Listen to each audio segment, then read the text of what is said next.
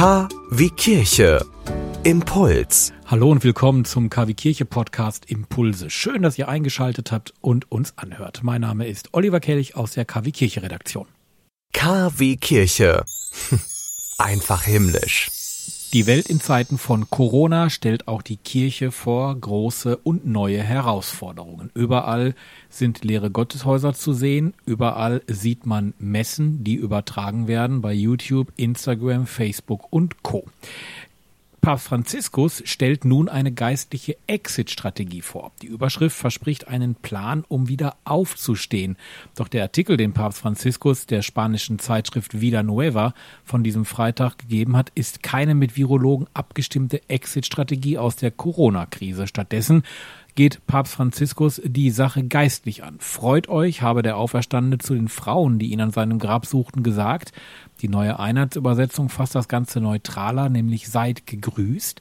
Der Auferstandene wolle die Frauen und mit ihnen die ganze Menschheit zu einem neuen Leben auferwecken. Das Wort Freude ist ein Grunderakkord dieses Pontifikats. Es taucht im Titel vieler seiner Schreiben, etwa dem programmatischen Evangelii Gaudium von 2013 auf.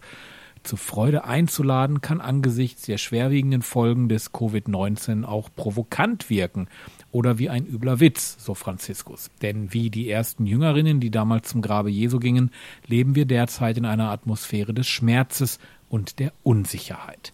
Die Angst etwa der älteren Menschen in einsamer Quarantäne oder der Familien, die nichts mehr zu essen hätten, laste wie ein Grabstein auf den Menschen, sagte er, doch die Jüngerinnen hätten sich damals trotz ihrer Angst in Bewegung gesetzt, und wie sie sollten auch wir es heute halten.